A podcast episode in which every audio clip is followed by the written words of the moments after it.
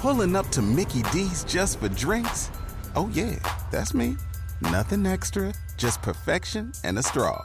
Coming in hot for the coldest cups on the block. Because there are drinks, then there are drinks from McDonald's. Mix things up with any size lemonade or sweet tea for $1.49. Perfect with our classic fries. Price and participation may vary, cannot be combined with any other offer. Ba da ba ba ba. This week's major spoilers podcast goes out to the following fine and faithful spoilerites Crystal Groves, Stephen Howland, Theo Poselt, Nicholas Starinsky. That is a superhero name right there. He's probably Star Maninsky. DDP McCarthy, Laurie McClory, Joshua Matthew, Kyle Romero. Everyone's name should rhyme. Leet Tees, Nathan Buskill, Nathan Buskill, Jeffrey Peterson, Daniel Berg, Charles Muir, Wayne Mallet, Alexander Rudiger, Rudiger, Rudiger, Casey Bradley, Ryan Wells, Don Willis, Aaron Lim, Olin Luttrell, Vern Wells, Christopher Parsons, Chris Hensley, Eric Anderson, Jeffrey Peterson, that name sounds familiar, Benjamin Wixer, Bo King, Andrew Coleman, and Sean Kraus. Fine and faithful spoilerites all, we'd love to have your name join them in the hollowed ranks of golden something something spoilerosity. Or silver, we're good with that too. Allowing a future major spoilers production to go out to you. The Major Spoilers podcast covers news, reviews, and of course, spoilers, and goes into details about the topics discussed. So if you haven't read, listened, or watched the items we talk about, you might want to come back later. I'm Matthew. I'm Zach. I'm Rodrigo. And I'm Steven, and you're listening to the Major Spoilers Podcast, the podcast for pop culture and comic fans.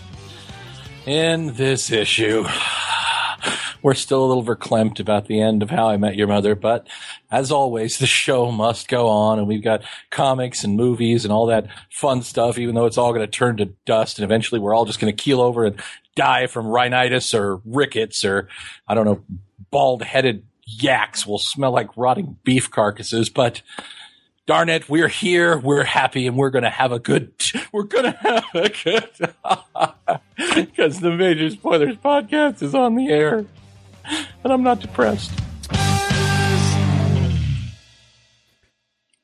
Welcome to issue 567 of the Major Spoilers Podcast. Thanks for downloading. Thank you for sharing. We've been doing this for years and years and years, and it's only because of you that uh, we can do this show and all the shows in the Major Spoilers Podcast Network week after week after week. Costs money to do this, and we numbers are in appreciate everybody who uh, who contributes, who's either a Major Spoilers VIP or who uses our Amazon link or whatever that you do to help us uh, continue to produce this content week after week. We appreciate each and every one of you. So, uh, also want to give a quick apology. We had a podcast brownout last week. A brownout. A brownout. You know, when you have an electricity brownout, your podcast don't go, your electricity doesn't go away, but it like dims down to like 20%. You may be too young to even know what a brownout is. I thought a brownout was Now, careful now. when you took a really big dump in the toilet No, and uh, no. you tried to flush, but it splattered up inside the bowl. Zachary. No. Come on, guys. Come on, guys. You knew a poop joke was coming. Come on. I've, I have often. I've often wondered. Obviously, um, uh, Steven uh, hired Zach because he, you know the kid's a good writer, um, and he's he's good on the mic. But I always I always wondered what it was that Steven saw in him from his like. Well, they were taking his classes. I wonder I if, assume it's this. I assume Steven at some point No, while he was teaching said something about poop and Zach just cracked I'm up. sure, And he's I'm like, sure at "So one what?" point there's a lecture where I mention, um, I mentioned dick and fart jokes. Probably. our, our one form Yeah, of humor, yeah. and Zach probably uh, landed on that. I'm just curious if Zach thinks that uh, uh, Mr. Hankey's Christmas special, or Mr. Yeah, Mr. Hankey's Christmas special is a documentary. Wow. Mr. Hankey's You know, Mr. Hankey, the Christmas, Christmas, poo. Mr. Hankey. No, the Christmas- Christmas poo, he loves me and I love you. So vicariously, he loves you too. That's uh that's how young this kid is. Uh, Okay. Yeah, you know what? Were you even alive in 96, Yeah, 97? Yeah. How old were you? It's two. I was uh f- um five or six. So yeah, you probably don't know. Do you know who Mr. Hankey is? probably South Sounds, Park? sounds like a South Park character. Yes. Oh He, gosh. he wasn't allowed to watch South Park back then. Oh God, no, were you No. even He's alive? not allowed to watch South Park now. He's got to no, I hide it. I hide it. I have an extra Netflix account just so I can watch South Park. No, I'm just wondering if you if you know what a brownout is. It's where you know like uh, your electricity doesn't go completely out, but there's Right. just enough flowing to you know kind of Well, light up the lights, and no. it, instead of being bright light, it kind of really dims down really low, like Right. 30, 40 And percent of intensity. No, no, that sounds Aside- medieval. okay, Aside so from the now lights he's have making either- fun of us the that we're lights have either been on or they're off, unless you have a dim control. Is that is like is that what a See, brownout is? Everyone goes to everyone's house with no, dim it's a creepy thing because it can just blow up all your electronics. Is what can happen. Oh, that sounds horrible. Not only is he young, he's from a small town where these things don't happen. well, I would happen. imagine that you would have brownouts in a small town. No, small towns. I was like, born in a small a town. One power I lived in a big station. town Yes, for a while. But you I was raised in a small "Look who's a town." big town." Sounds like I a will- country song. I'm oh going oh my home. god, Two poop jokes in a John Cougar Mellencamp. I am out. He doesn't I'm, even I'm know gonna that go mourn the Ted show. John Mellencamp is not country. No, he's he's he's folk rock, or no, he's sci-fi fantasy. That's Yeah. what God. he is. No, he's most certainly not that. So anyway, we hit our. So anyway, getting back to the podcast brown, Yeah, yeah, yeah. which is Keep not calling it a brownout. That makes everything better. which is not a poop reference For once. for once. Give us that's the name of this episode, not I'm- a poop reference. So anyway, we once. we host all of our uh, podcasting content with Libsyn. Uh, they're a good provider uh, for pu- putting up your shows, and we have one of the top tiers of uh, service plans with them, storage plans with them, and it's like one and a half gigabytes a month. We generated so much content last month that we hit our cap about three days before the first of the month. Oh. So Which is bad for us when we put yeah, because we couldn't least put up show up a day. we couldn't put up uh, the Magic Minute. We couldn't Mm. put up Zach on film. We couldn't put up the Want List audio show. We couldn't put up Wayne's comics. We barely had enough space for me to squeeze in Critical Hit over the past weekend, which is good. which was good because I. I, I kind of sacrificed Zach on film No, no, no. so that we could get Critical Hit up. Put it on a platter and kill it. it does deserve. It does deserve to be put on a platter hit. then sacrifice. and sacrificed to Yeah, the podcasting my gods. critical hit. So part of the problem is that I was using a new compression scheme, which I, um, I, I guess a lot of people use the this compression scheme for their audio, and yeah, maybe I mean it didn't sound that much different to me, but man, it helped eat up a lot of that space in the second half of the month. So we're not going to be doing that. We're back to the old compression scheme. So um, I'm going to bet listeners don't even know the difference or hear the difference. Um, so we shouldn't hopefully have a problem again, but it does bring up a bigger issue. We are doing so many podcasts that we're going to probably have to find some additional storage space somewhere. Maybe not with Libsyn, maybe with somebody else, and that costs money. No. So, uh, all your shows are back this week. It's April 1st. This is also not an April 1st uh, joke podcast. No. Mhm. well, I don't know. Two poop jokes in a John Cougar Mellencamp. We- That, that sounds about right, though. Two, that's Yeah. the title of this episode. Two poop jokes and John Cougar. Is he, what does he go by now? John Mellencamp? John John, Cougar Mellencamp. I think it's I think it's John Cougar. JCM. JCM. Yes, He's, He goes- he he's goes by Mellencamp. He goes. He goes by Jonathan. Already 10 minutes Jonathan into this Felix show. Concolor. Johnny Mellymel. Uh, Disney's Frozen becomes the highest grossing animated film ever. So says Adjusted Disney. for inflation? I don't know. They don't say that it's adjusted for inflation. Um, what do you? But it did beat out Toy Story 3. Not much um, inflation there.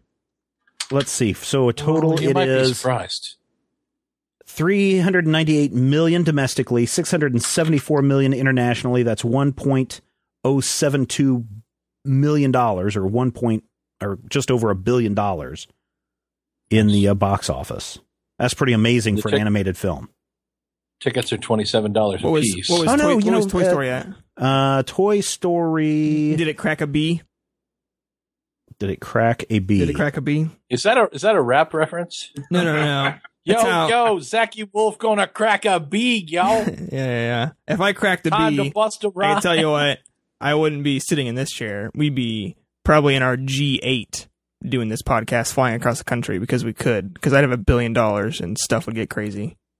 What's it? What's a G8? It's a fictional airplane. It's yeah. I thought G8 was that uh, guy who had his battle aces and hung out with Doc Savage and stuff. No, Wow. no. No man. Wow. so this is only thank this is guys. only Poop jokes are funny. Pulp jokes are not. Ah, you fault. So the cool thing is this is just counting uh, ticket sales. It really doesn't go into looking at um, the uh, the DVD release, which is going to be Mhm. huge. I mean, Frozen crushed in the first day. oh my it? god, it did. Yeah. Uh, the youngest, the sidekick, watched it once and just fell in love with it over spring break. So we watched it almost every single day, and he runs around screaming at the top of his lungs, "Let it go, let it go!" Mhm, You know. So he he loves singing that, and the other what's the other big song that they they sing in there? Oh, the one at the beginning. Do you want to build a snowman? Yeah. Man, That's he goes one. off running around singing that, which is good. Yeah. But uh, man, Frozen. We'd have to run the numbers uh, adjusted for inflation, Matthew. If you want to go and do that, uh, you may certainly. What I'm do seeing that. is adjusted for inflation. It's number five of all time, but even so, that's impressive. of all all time time? animated movies or all time movies. uh, it doesn't say specifically. I. What, what- So what's what, what are the other it? what are the other four? It doesn't tell me that either. Oh, okay. Oh, well, Otter Otter Disaster just tweeted the answer for me. He's like, "It's number five. That's still like whoa." I'm like, okay. Well, that is still a pretty big deal. And if it's of all movies, then you've got Batman, um, uh, Dark Knight, Avengers, and then The- the Avengers, of Oz. Titanic, um, and and Titanic and Avatar. There you go. Those would be your other four, probably. and the Wizard of Oz. The Wizard of Oz. the Wizard of Oz, And the Ducktales movie. Ooh. Rescuers Down Under. So, what do you guys think Yeah. of a new? Nazis Uh, must die. you know, we've got uh, Superman Earth One. We've seen Batman Earth One. If actually, we've had two installments of Superman Earth One. Now we've got on the way from uh, DC Comics announced at the Emerald City Comic Con Teen Titans Earth One, written by Jeff Lemire, the guy behind uh, Sweet Tooth Animal and Man. most recently uh, Swamp Thing, and then uh, Terry Dodson. A lot of people know his art, most recently on Wonder Woman. And uh, they're bringing Victor Stone, Tara Markov, Joey Wilson, and Gar Logan together as uh, as the Teen Titans, Oh, but in a way that you've never seen them before. somehow I don't know if I believe that. Yeah, you know, who who has read the uh, Earth One stuff? Anybody besides me? Yeah, just you. I they haven't. change it. They change it up enough to where it is a very good Elseworlds title. Mm. Uh, what they did with, uh, especially with what they did with uh, um, Alfred in heard that was Batman Year. One, that was pretty cool. Uh, Yeah. Where they don't make him this old codgety old uh, butler. He's basically served in the military with uh, Bruce's father at some point, and then uh, was uh, tasked with um, uh, protecting the family when uh, Thomas Wayne was running for elected office, and then because the parents were killed, he took it upon himself to protect the young the young Wayne, and is pretty kick ass in that series. It's interesting to me that they have the the basic Wolfman Teen Titans minus anybody who's a sidekick. Right? Yeah. No. No Robin. So- right.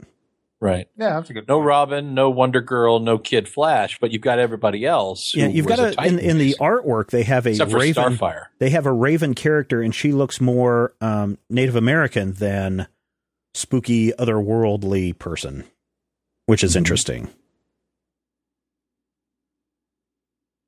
That's kind of interesting, and they've got Beast Boy back in green. Oh yeah. That that is the one unforgivable thing for me in the new Fifty Two is turning uh, Changeling red. In- interesting. I know, right? And that's that's that's totally bizarre, but No, For me, no, that's the one I, thing I'll I, never I get it. I get it. I, I mean, there's stuff like that that uh, could potentially bug me too. I was I was okay with it just because, um, I, honestly, at, at this point, anything that is a, a lower level of like impact than having rainbow lanterns, I tend to be okay with. so it's like, okay, well, all animal powered heroes are now part of the red, so they have to be red. I'm like, all right. As long as you don't come up with seven, like, as long as we have the red and the green and like the evil guys and that's it. Like, as long as you don't start bringing like the purple in, I'm fine. Yeah. They're they're the flower plant heroes Yeah. uh, led by Black Orchid. Yep. But you know, No other thoughts? I kind of want to read this. I, If you- if I you do haven't kind of want to read this. the Superman Earth one, the very first one, was pretty interesting.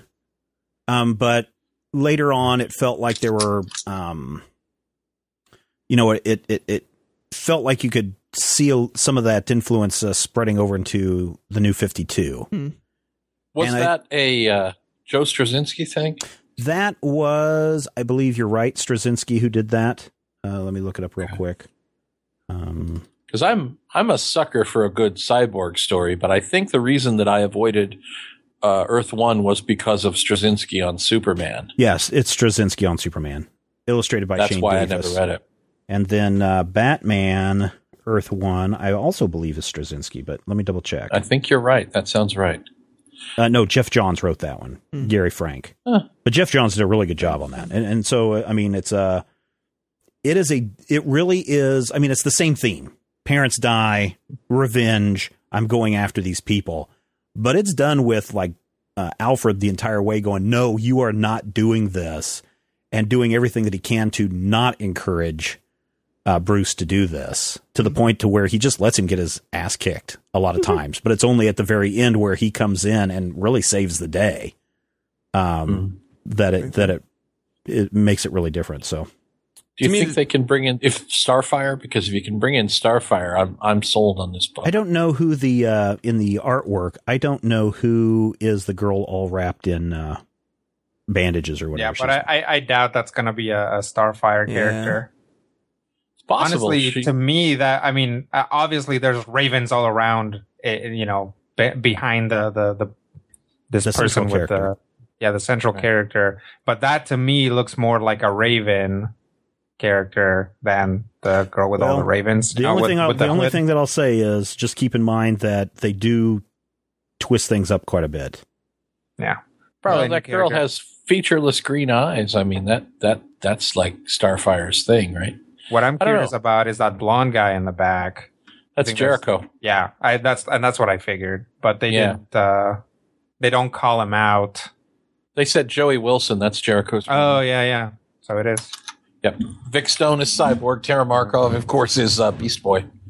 Tara Markov is uh, Terra. Yeah. what?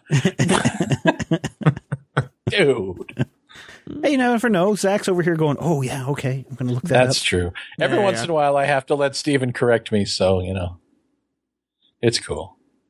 Same reason Superman loses in a fight to Batman every once in a while, just to keep the playing field even. You know. The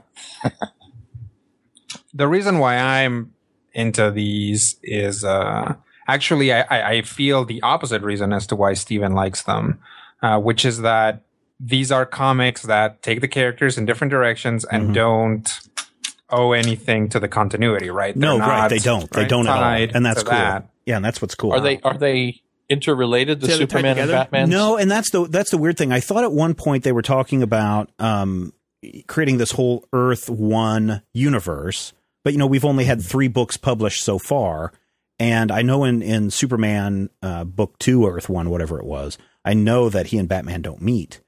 Um, so you know it does take place in this quote unquote Earth One. We don't know where that is in the whole multiverse of uh, DC. So no, there's nothing that says this has to be tied to uh, Cool. you know Earth Prime or New 52 or old DCU or whatever. This is just like here are these characters, go for it. if this is That's cool. completely devoid of anything else, I mean, it makes perfect sense as to why you don't have the sidekicks in here now. Mhm. Um, if it's not tied to the Superman and Batman series, I'm even more interested. Yeah, no, no, because I'm going to bet it totally isn't. A, a book that's just a solo book, and they don't seem to be like super superhero-y. They seem to be kids wearing clothes, with the exception of well, obviously Cyborg and Yeah, Cyborg's just naked. Yeah, he's Yeah, Cyborg. it looks weird. it's just a, Well, Cyborg has, always looks weird. I mean, he's a guy That's who true. lost his arms, his legs, and a quarter of his head.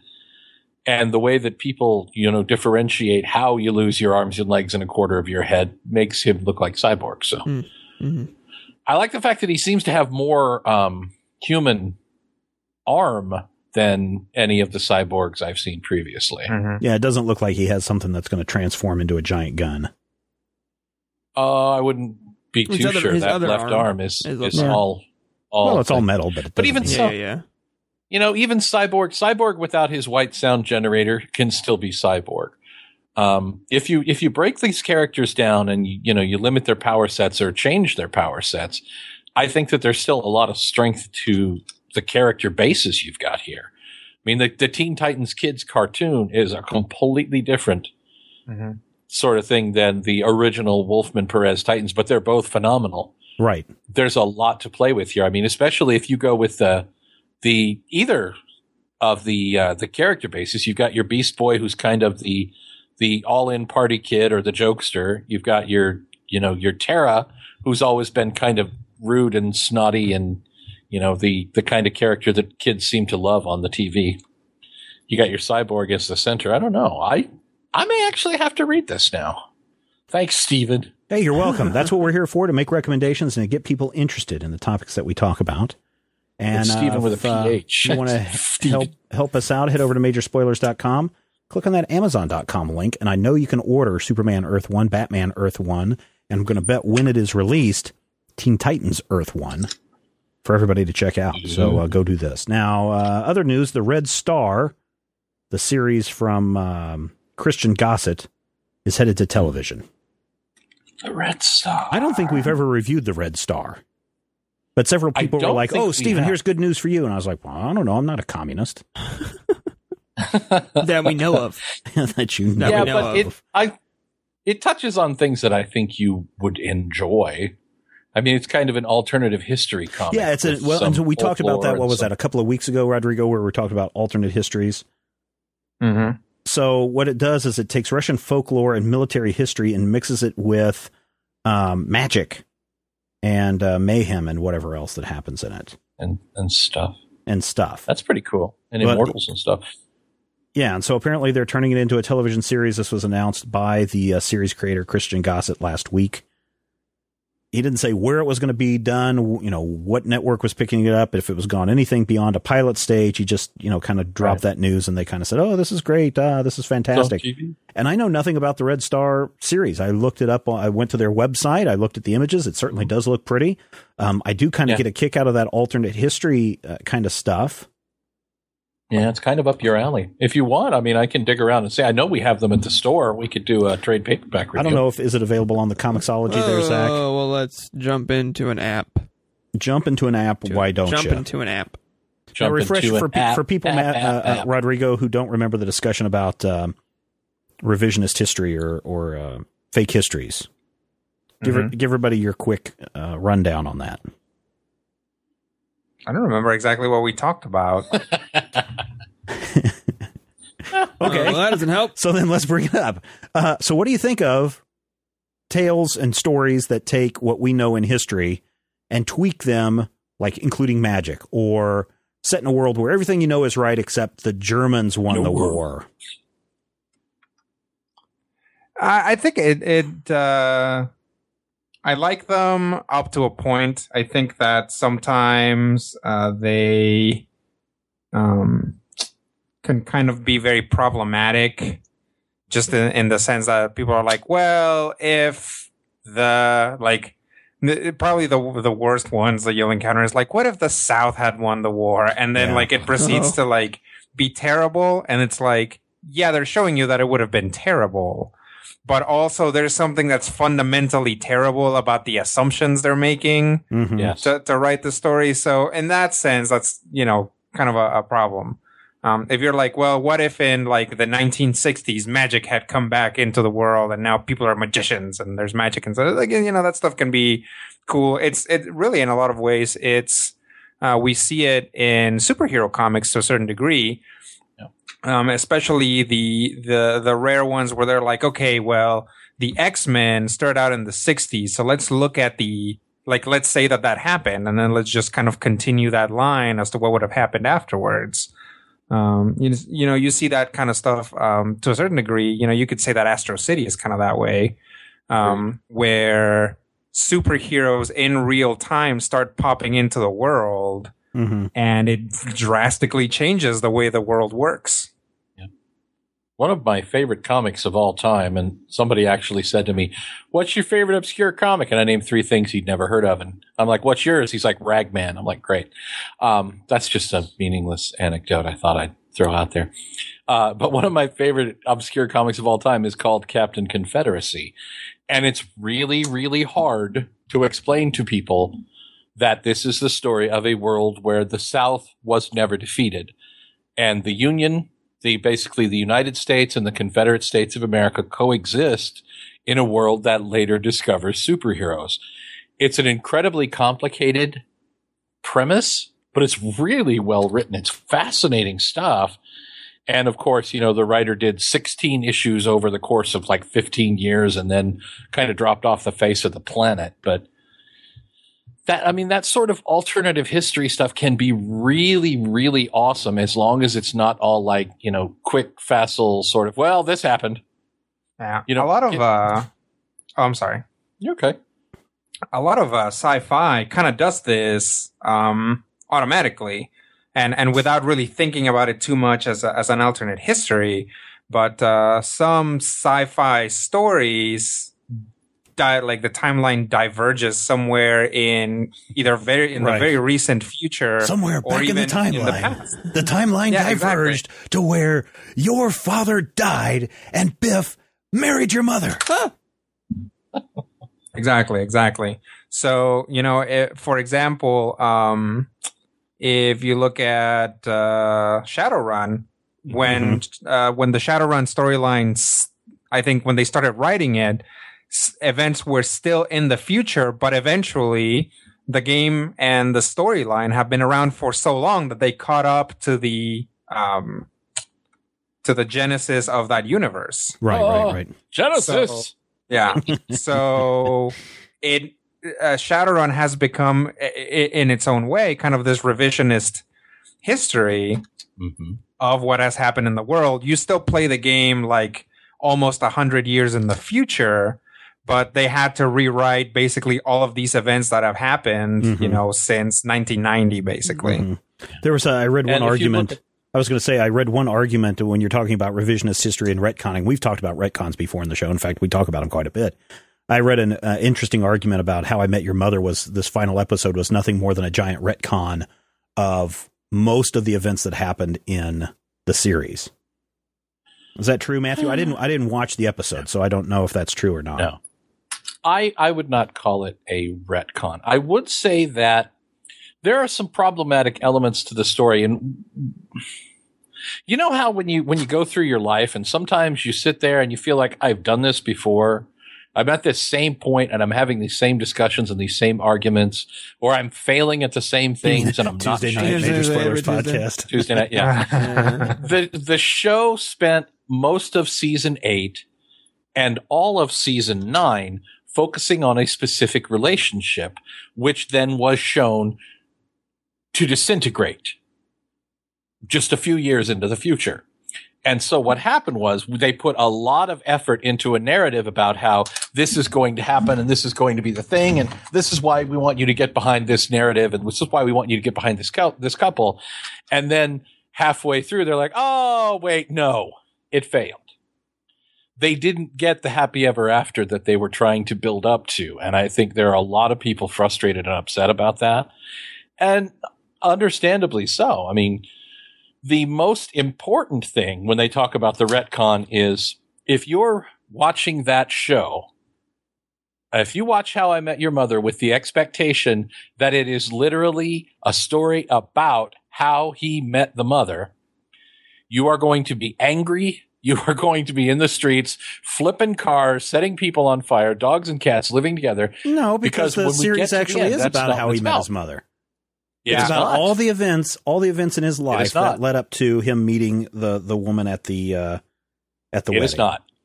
But It is not. It, it, wouldn't that just mean this is my life because how long it takes. I mean, I have I've Yeah. watched not very many episodes of How I Met Your Mother, and certainly not even half the episodes. But Mhm. when you're t- telling a story that long, essentially, like if you told a story, if it was this the the show was called How I Died, and it was ten seasons long, the the, the show is not that leading up to the moment it died. It's ten seasons of this is my life, and then eventually I die. Yeah, and that's and that's what the show is because the the show in at at has although at times I feel has been brilliant, at times has been the best thing on on TV is in fact a catchy hook to do Mhm. Friends again. I mean, it really is. Yeah. it's And- you know five cool kids living in New York, being cool and having cool friends and adventures. Oh yeah, and also Bob Saget narrates and it's a story where at the end you're supposed to get this thing. The the the real issue is that um, the that level of anticipation, Mhm. um, you know, it like the hook grew to be its own thing. Yes. Um, more so than just like this cute device that that allows you to have a narrator, which is something that has largely fallen by the wayside, except in very specific circumstances like Arrested Development. Um, it uh, it kind of gained a life of its own, and then the moment that the writers tried to steer it in any direction except the one that the audience expected, it started causing problems, and it started causing problems like two or three five. seasons ago. Yeah. Yeah. Um, and it the even even if they had lined it up completely with expectations, they would have had problems. Like like basically the show was kind of weirdly too successful for its own good. Kind of like Lost. If Mhm. Lost had ended after the first season, then everybody would have been like, "Boy, that sure would have been awesome to see how that ended." but when you saw how Lost ended, everybody was like, "Boy, I wish I hadn't." I, at, as a person who has seen every one of the 208 episodes of How I Met Your Mother, some of them many, many times. Season one, episode 13, I literally have memorized. And my daughter has memorized. And that's, that's my thing. That's, that's kind of what I do with stuff that I really, really attach to is I memorize it and every, every inch of it backwards and forwards, I can read that thing to you chapter and verse. There are three questions that have come out of this that people I think are misreading. The first question is, why doesn't he sound like Bob Saget? Ask me why, Steve. Um, why? What's the deal with Bob Saget? Okay, at the end of this episode, the final episode, we cut to the first person perspective of Ted in the future. And we see him in the future for the first time. For nine seasons, we've heard him talk. When you listen to this podcast, does your voice sound the same on the show as it does in your head? Oh yes, most definitely. No, My voice sounds Oh, exactly That's like why it I never Mine listen to any of Now, my I but- shows. sound but- ever so but- much more clever. But here's the thing: people who have not ever seen us before and only hear the voice get Right. confused.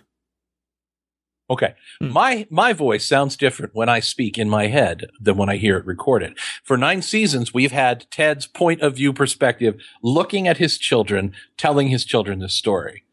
In the last episode, we see Ted in the future for the first time. We cut to him. We hear his voice as it actually is and not the way it sounds in his head. That's me. That's my thing. Secondly, mm-hmm. the title of the show has to me to be treated as an artifact title. It's not a show about how I met your mother. It is a show, and this only came up in like the last 15 minutes of the finale.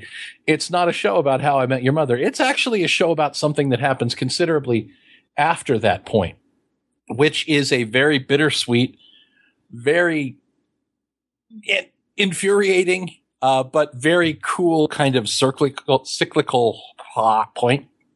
And third, and most importantly, if you watch a show, and I've watched this show for a long time, you start to think of these people as real people, as your friends. And when your friends do things that you don't agree with, things that are unhealthy, things that are damaging to them, or things that remind you that your friends are fallible people who make mistakes, who say stupid things, who do terrible things, who hurt each other and hurt other people, and are basically occasionally ass clowns, it makes you mad.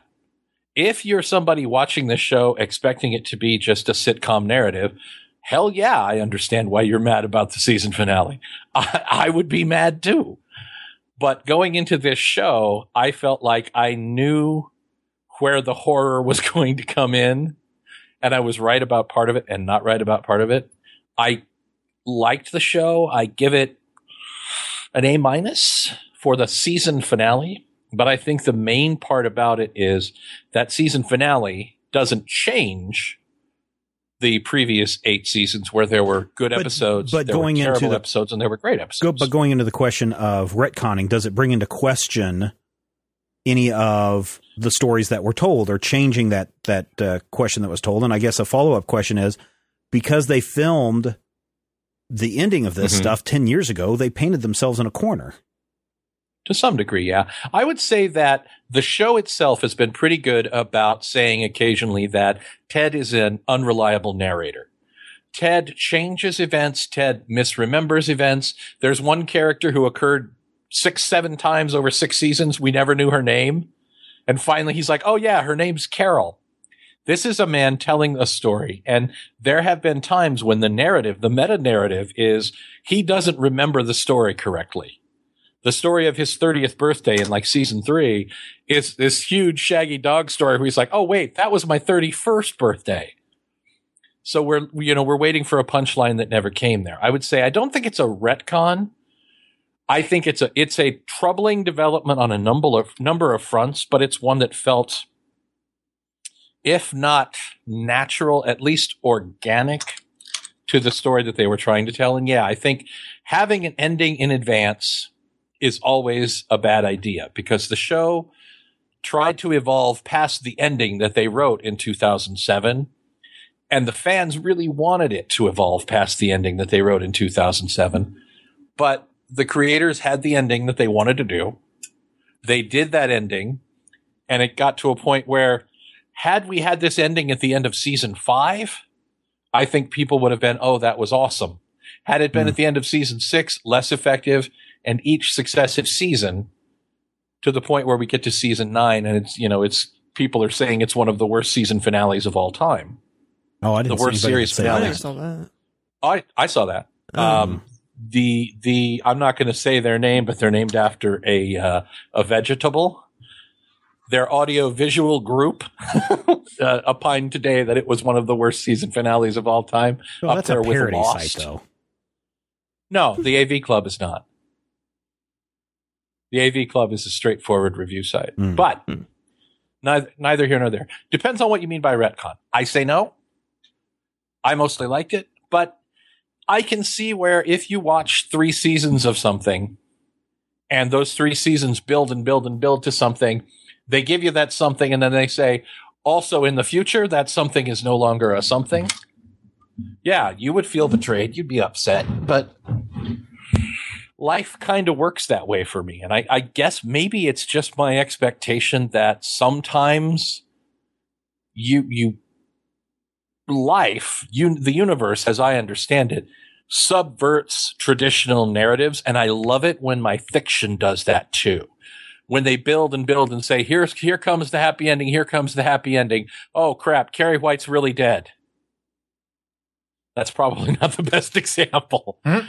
but you know, I, I love that. And some people, uh, understandably, justifiably, and perfectly rationally hate that sort of thing. Will have a huge problem with it. Did you watch this So, uh, I mean- finale, uh, Rodrigo? I haven't yet. No. Oh, okay. That's why I'm trying sorry, not to I'm spoil it for him. Sorry that uh, there's a lot of spoilers in there. No, no, no, no. I'm no, I'm I'm aware of it, and uh, the other thing is, um, I've uh, I kind of lost a lot of steam on How I Met Your Mother. Um, When they lost Victoria.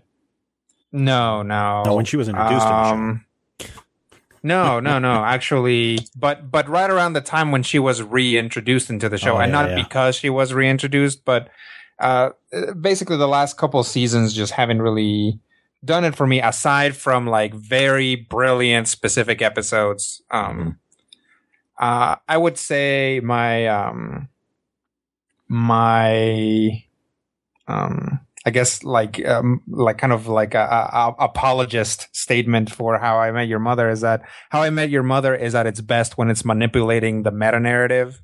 Yep. Um, so you can't expect it to not do that a- as its last hurrah, I guess. Yeah, Um, the that doesn't necessarily last that's not going to make you enjoy it anymore, but it makes sense. Sure. The entire right, so- last season took place over 48 hours. Sure. Yes. So, I mean, that right there is is crazy. Or A brownout. no, you're supposed to say Damn a little. You're supposed to say cray cray there, Zach. Oh, I got poop on the mind. Zach doesn't say cray cray, Stephen. He Only does. You have you No, I ever? do. Have you Cray-cray. ever? You don't I follow do. Zach Z Wolf Yeah. on Twitter. He say says cray cray-cray. I do. all the time. A lot of stuff I say is I cray cray. follow Z Wolf Yes. on Twitter, but I also follow Zach Braff on Twitter.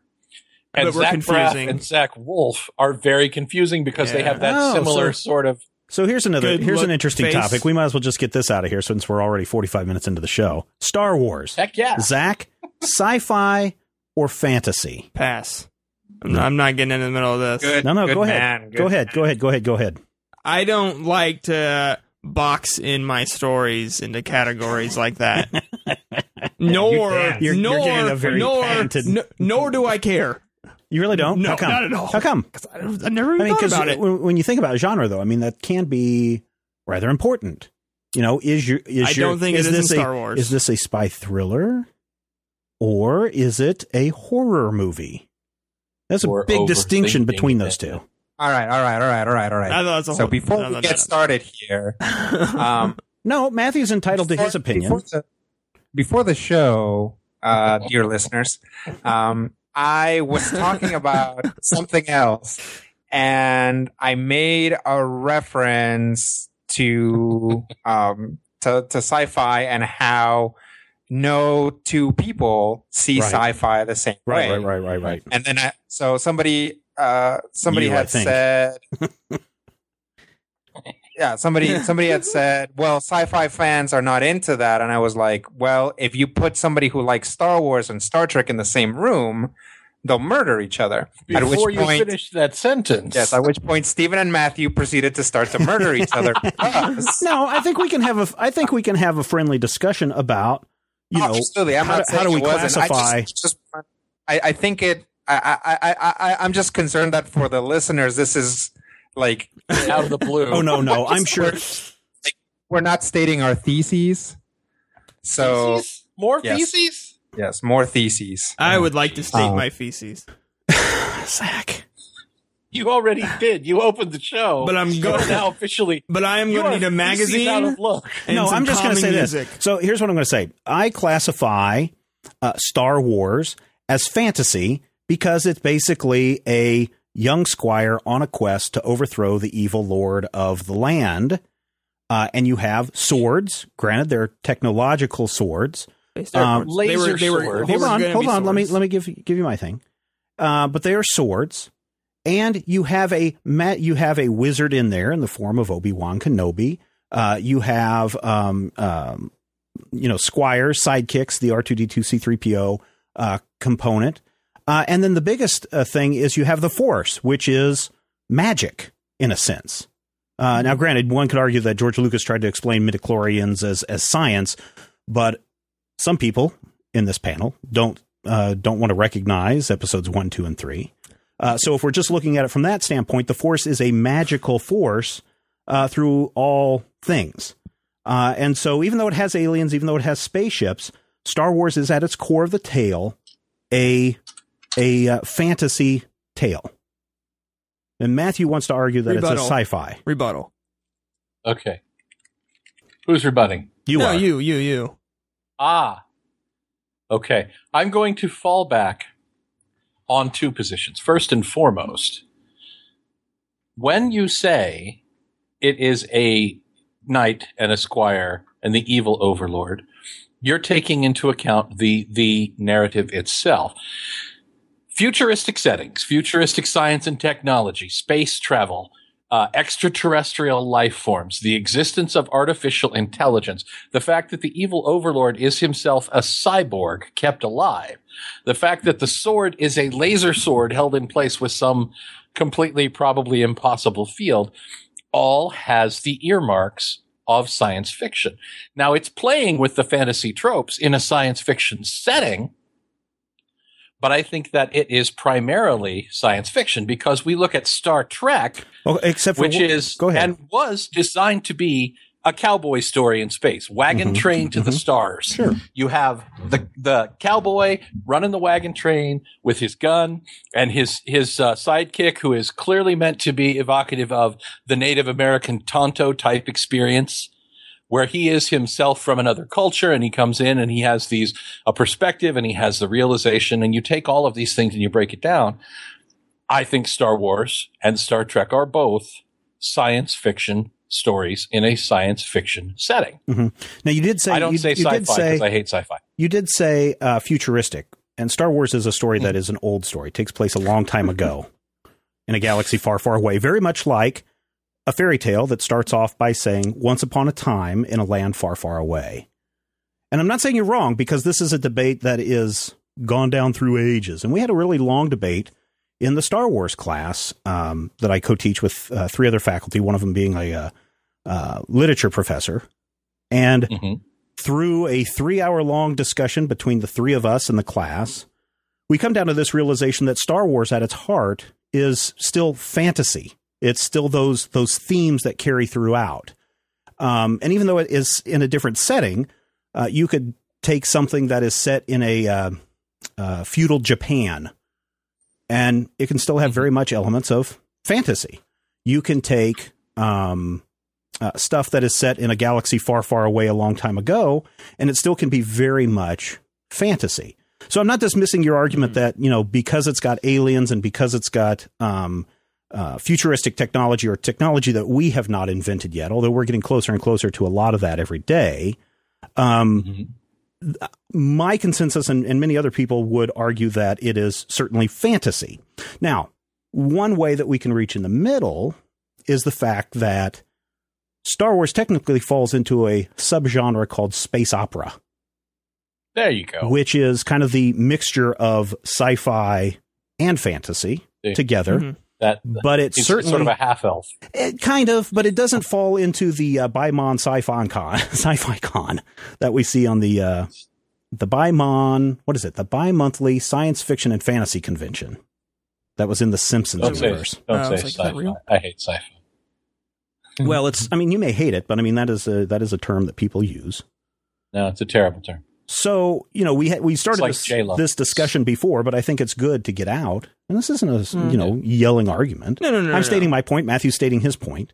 And now the best part think is the- our listeners can go over to the Major Spoilers website and they can use their justifications for why Star Wars is either fantasy or why uh, Star Wars is science fiction.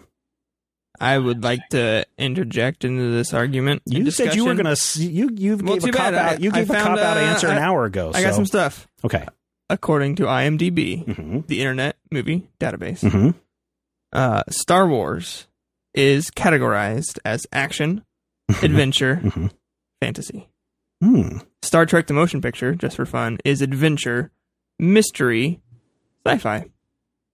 The Interesting. more you know. Dun dun dun dun. Now, Yeah, of course, Matthew the has only a Matthew mystery has a about standard Star Trek answer the about motion IMDb, picture. right? You know that, No, I don't. Matthew. What's your standard do. answer for anything on IMDb? i i didn't know i had one Yeah, yeah. Every time we bring up IMDb, oh, you can't trust anything on IMDb. No, that's Wikipedia. Oh, okay. Wikipedia I don't trust, but that's because I was an editor at Wikipedia. So let me ask you this. The Prisoner. Mhm. Science fiction, No, spy story, spy. Allegorical tale could be seen as very evocative of the the rogue Ronin the uh, against the samurai masters and being forced to fight against the very Well, people n- that he used to lead. I mean, Well, it's not a historical I- drama. are you sure? Spy thriller is actually a category in, in a genre in itself. I think it's a historical drama. It's set at the height of the Cold War, 1967. Historical drama would be That's- like um, Yeah, it's a history. Um, ba, ba, ba, ba, the um, Shogun would be a historical drama. No, no, no. uh, that's Gettysburg would be a historical drama. It's got, it's got ninjas in it. um, Armageddon. Armageddon would Ar- not be historical drama. Ah, Depends world See, I live It's into the Oh. awesome category because it has I ninjas in think it. that what, what what we're really looking at here is the question of is it the chicken or the egg? Is it a fantasy story with science fiction trappings? Or is it a science fiction story that plays with the tropes of fantasy? From my perspective, I look at it and they say, okay, well, I'm George Lucas. I'm George Lucas, and I apparently talk like this. And uh, what I really wanted to do was I wanted to evoke the Flash Gordon serials of my youth and also uh, Usagi Yojimbo. When you look at that to me, it seems like one of the clear antecedents is solid science fiction. So Hmm. yes, he's using science fiction in a different a different sort of framework, and he's definitely making changes to it. But I mean, uh, the uh, if you look at the Force and the Jedi thing and the Jedi Order, I mean, I wouldn't necessarily call it a, a movie steeped in philosophy. It has that there; it's part of the story, but I don't know. It's, I mean, it's a difficult question to say. I feel like it is a science fiction story with all of the science fiction stuff. But part of the reason that it is 50 years, 45 years down the line, what is it, 40 years? Hell, I don't know. Math is hard. 35, 37, 12 years from now. Sold.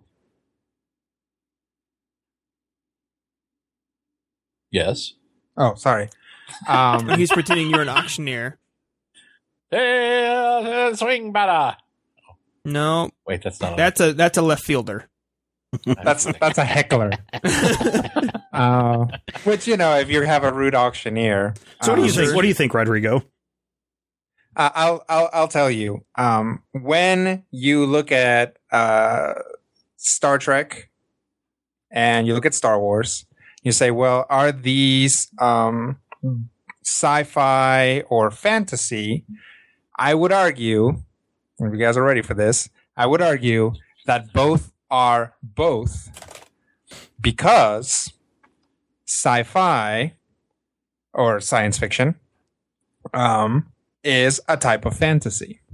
Um, and we will take this all the way back to the uh, basically to evolutionary theory. A long time ago, there were reptiles, and eventually, uh, reptiles evolved the ability to breed live young and nurse them. Um, and those guys became mammals. And which actually means that mammals are actually a really weird specialized type of reptile. We don't talk about it because it's confusing, but mammals are a type of reptile. And so are birds.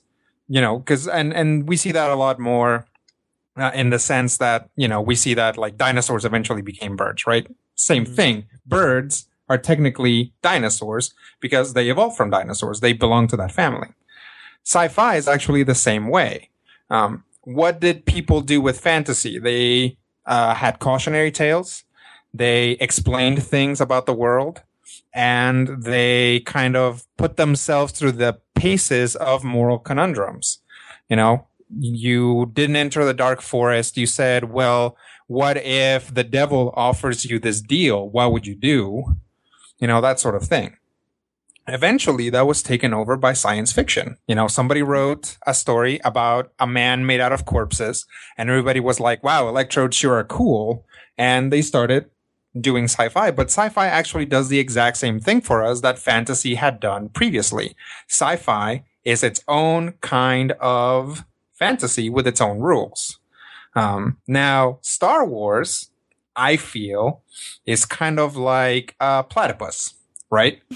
we uh, got mammals, and mammals are fine. And then somewhere back earlier, when things were still laying eggs, it started kind of evolving that way, but then it kind of went its own way.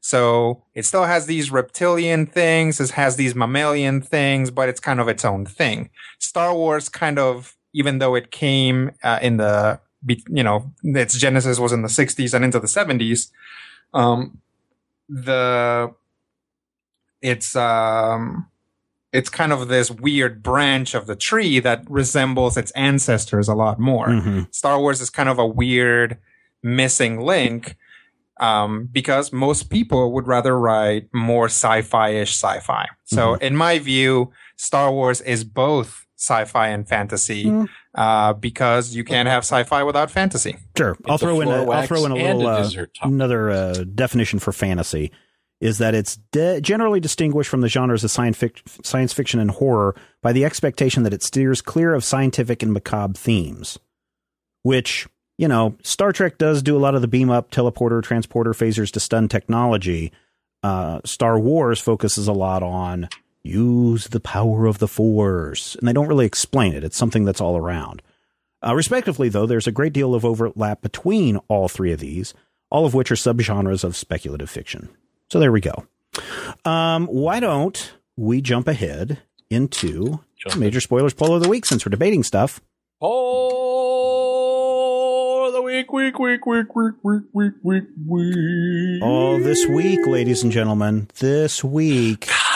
Unless Captain you America, the Winter in Soldier. somewhere not America. Well, yeah, because some places have already seen it. Like our good friend Yeah. Cat Halo. Cat Halo's already seen Captain America. Yeah. The Winter Soldier. Those cool That people. guy. They Opens in theaters way at far in the future. about six hours, Crazy. depending on if you're doing daylight savings or, or not.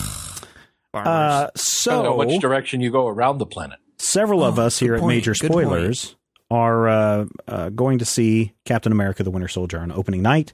We've tasked young Zach to buy tickets for everybody and get in line Well, and buy popcorn and candies and the sodas Um, and find us places so to much as sit. buy tickets when I go to the theater. Oh no, you're buying tickets for all of us. So far, it looks like it's me, Rob, and D and D Brian. You, me. Rob, D and D Brian. Might wanna. So you'll need five seats. No, I was gonna sit on Rob's lap. You'll need four seats. So the question is, are you going to go see Captain America: The Winter Soldier on opening night? I want to go see it. That's what the plan is right now. So yes for me. What about you, Zach? Yes for you. Yes, I will be seeing it opening night.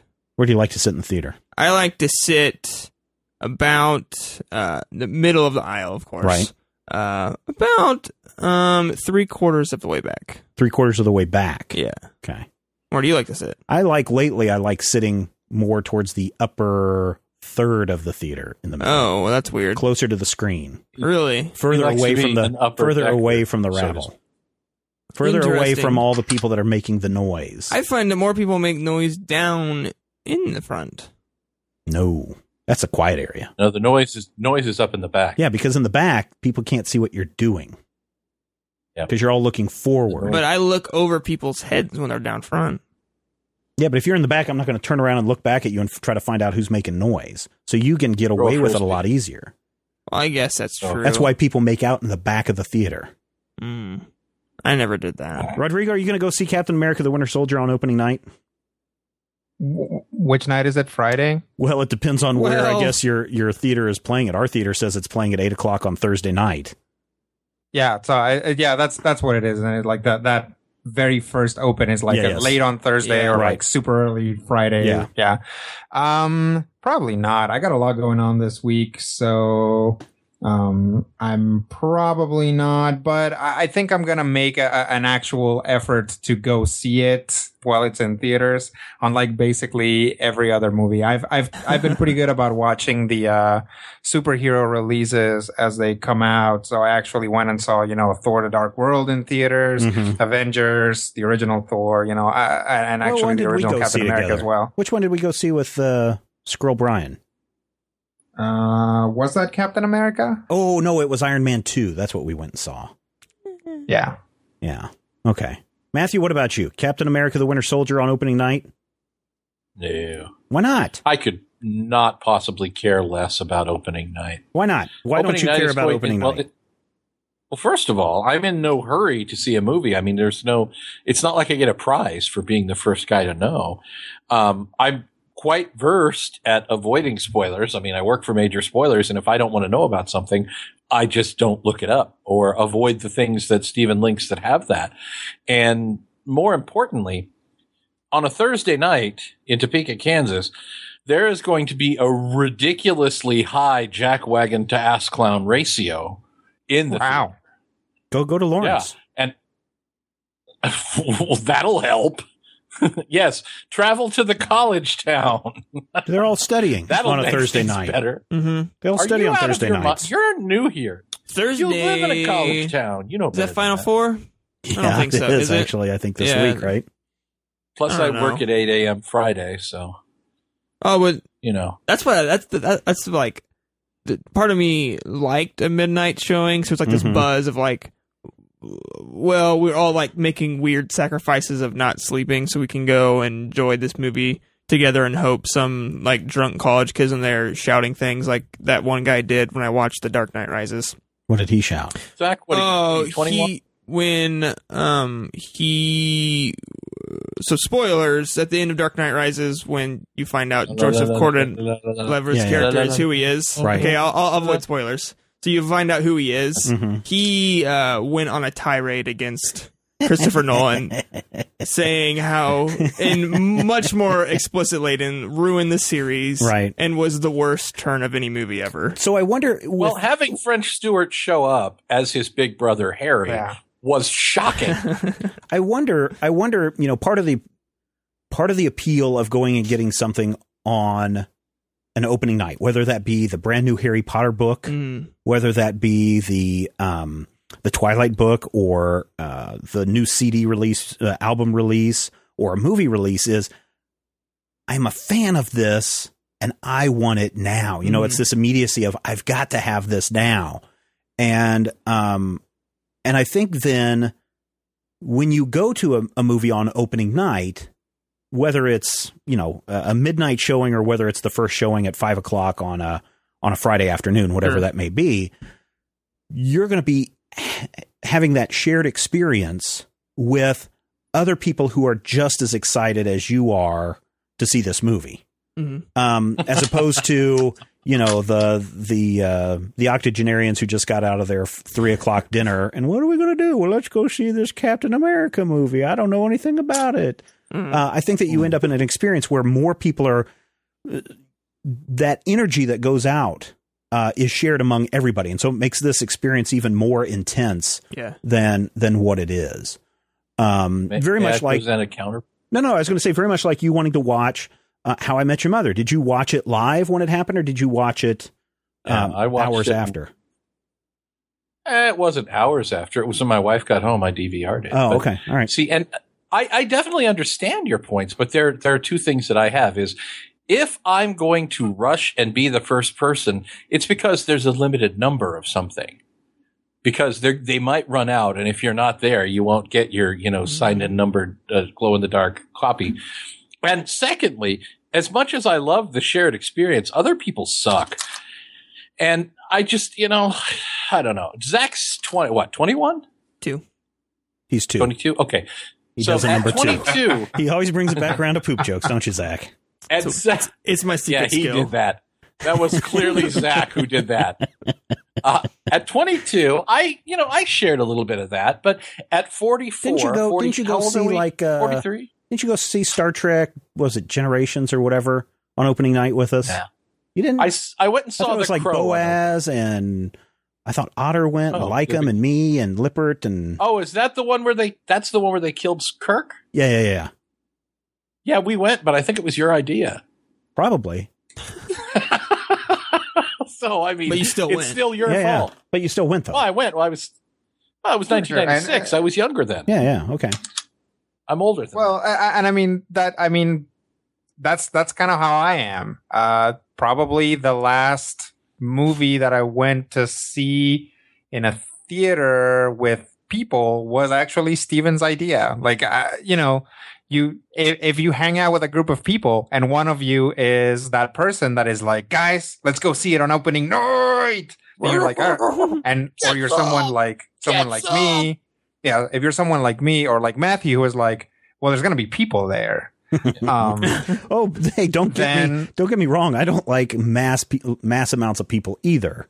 Right. And, but but but the, the thing is, actually, for someone who is like that, someone who is like me, who is like, well, I like to avoid theater experiences in general mm-hmm. because it kind of taints the movie if the audience is bad. Yeah. Um, that that can be largely mitigated if you go with your friends. Mm-hmm. And, and I think you know if if uh, all of us lived in the same city and it was convenient, you could probably convince Matthew to go see it opening night with us. Oh, I'm sure. As long as we could go to the theater up on the hill that has the comfortable seats. Sure, yeah, sure, sure. I mean, you know, you start, you, you know, you, you make arrangements for Yeah, I, you know, I rarely go to an opening night thing. Mm. I might go, especially not first showing. I really want to go because I'm really interested in seeing Captain America. Yeah. I think of all the Marvel movies that have been put out by any studio, the first Captain America is by far my favorite.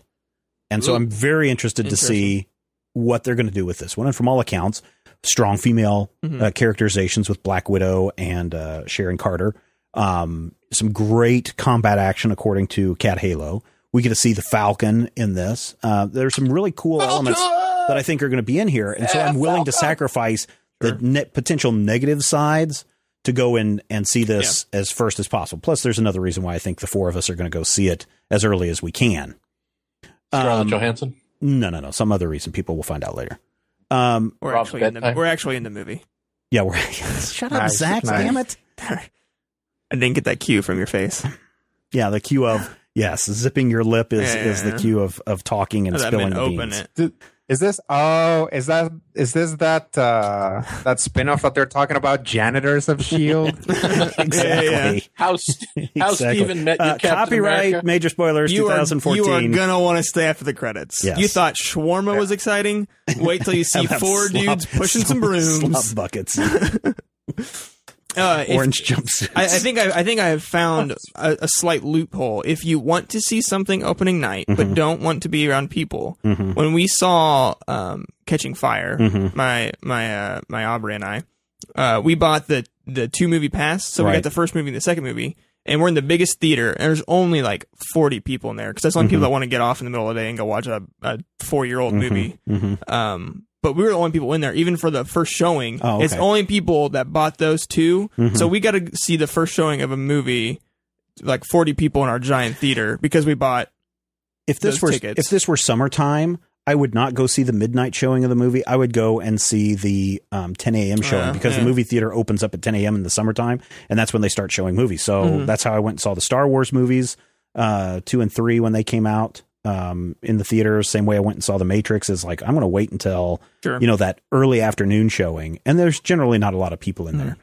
Um, but I'm really excited about seeing this, and I'll put up with the uh, you know the occasional um, kick to the back of my seat. Uh, although if you sit in that row, if we're in the uh, stadium seating, if you sit yeah. in the row in front of where sure. everybody walks, yeah, then nobody's bumping into your seat the entire time. Mm-hmm. Of course, you're looking up the entire time, but you know, it could that, be worse. That would be the best. If you're going to sit close, that would be the best place to sit because you're not it too. Is. That's probably the best theater we it have is. too. Yep. Um, so I typically don't see a lot of opening night movies. In fact, I can't remember the last movie that I went to see opening night. It may have been Iron Man. Interesting. or the Avengers. No, maybe it was. Um, it was just a few months ago. it was a few months ago, but I didn't see it opening. I mean, I saw it on the opening weekend. Mm-hmm. So I think that's a little bit different than seeing it opening night because I really wasn't super interested in. Uh, I mean, I wasn't so diehard dedicated that I had to see it, but I wanted to see it opening weekend, um, part of that shared experience. Um, but this one I, I do want to see uh, opening night. Now, oh. Matthew, you had mentioned about it's not a limited run. Um, right. For a theater going experience, if you're having that communal experience, movies in the theater are kind of a limited run. They're there for two, four weeks, you know, however long mm-hmm. they're in that theater, and then they're gone. So but, if you're wanting to see that, and, and I'm I'm proposing we sure. don't see this in 3D. Oh no, heck no! But if you want to have that theater experience, you're only you've only got a short window to go see it in. Yeah, I think what Matthew was trying to get at was in something oh, yeah, he's talking like about, Harry Potter of like yeah, yeah. we only have 400 books. Mm-hmm. You got to get here, otherwise right. you're. Right if I, if I don't see it opening weekend, I may see it at the Dollar Theater. If I don't see it at sure. the Dollar Theater, it'll show up on Epix in a year. Yeah, sure. And especially living in the so, city, you know, when you guys have More multiple theaters yeah. and multiple screens, yeah, especially and, dollar theaters. And stuff. is stuff, there anything that um, is there any time that you've watched a movie that you intentionally didn't watch it in the theater and said, "Oh man, I wish I would have seen that in the theater"? Yes, Oh yeah. Inception. Inception, okay. I never even really Yeah. heard about it until I watched it at someone's house on DVD. I was like, I missed out on watching this in theaters. Okay. Matthew, what about you? Fight Club. Hmm. Oh, yeah. I wish I had seen that in the theater. I didn't catch that until it came to basic cable. And then I had to go and check, track it down unedited so I could Yeah. see it. But you never saw that in the theater. I kind of wish I had because eh, I think that'd be a, an entirely different experience on a huge, massive screen. Rodrigo. Pi, but only if I could have traveled back Oh, in yeah, time yeah. as an adult to see it. Yeah, Because I think yeah. I was too young to really understand it when Mhm. it came out. Yeah, yeah. I But agree yeah, I wish I'd seen Pi in the theater. What year did that come out? you. Mm, 94, something like that, 5. So what were you, 12? No, I was in uh, maybe. Uh, let's What see, year it were you would've been- born? I would have been like eleven. Okay. Pierce said the last movie I waited in line for on an opening night was Attack of the Clones. I guess it left an impression on me. Russ Cat says I try to see it during the first week, preferably in a matinee to save a couple bucks. Uh, our theater prices are cheap now. What are they, four bucks or something? went Six really bucks. low. Yeah, they're like six. Man, Cat Halo says I've seen it and I went on opening night with my dad, and he goes into some detail about stuff that I won't go into right now. Ingrid says I don't particularly like lines or crowds. Besides, my schedule is busy enough. I'll be lucky to actually see it in theater. That happened to me with uh, American Hustle. Oh yeah, good film. I did watch it just recently. Yeah. Alicia says no. Pi I re- came out in. Uh, oh, I'm sorry. Go ahead. Pi came out in '98, so I would have been 15. Cool. Really, ninety eight? Wow. Okay. Uh, that was one of the very first movies that I bought on DVD. Ooh. Yeah. Alicia says, No, I rarely see movies in the theater at all, let alone the first week that they're there. It isn't a lack of interest or anything, but rather a lack of funds for the most part. Kirby says, I'm a matinee sort of guy. Uh, and the list goes on and on and on. People uh, go into detail over at Major Spoilers. How has uh, the uh, Major Spoilers Nation voted right now, Matthew? The Major Spoilers Nation has voted 115 times. Of those votes, 70% say no, there's no reason to go to the theater on opening night. 30% say yes, people are jackwagons, but I will do and see and with the wazen frozen frasm. And as always, the joke falls apart at the end. So there's an interesting um, report out this week at uh, the Hollywood Reporter where they talk about young theater going attendance is actually way down in the last year compared to years past. Really? And they say it's not due to ticket prices, even though Streaming. many many theaters have dropped their ticket prices. What they're accrediting it to or attributing it to is the increase of mobile devices and how people can get much of their content that they want on their iPad or their uh, mobile phone, their Galaxy phone, Mhm. or they're playing uh, Xbox or the PS, you know, the, the PS uh, whatever Sure. version, PlayStation version. And Sorry. you're starting to see it reflect more. I mean, Mhm. Frozen came out on digital two or three weeks Yeah. before it came out on Blu-ray. Yeah, like exactly. super far in advance. And all every major re- movie release comes out at least a week early Well, on iTunes yeah, on before it does on disc. And I'm, that's why I was surprised when uh, Justice League War came out, uh, the the new 52 take on Justice League. It was out like three weeks before it hit DVD, Mhm. and people were like, "How have you watched this?" It's like, "Well, I've watched it on the iTunes." Mhm.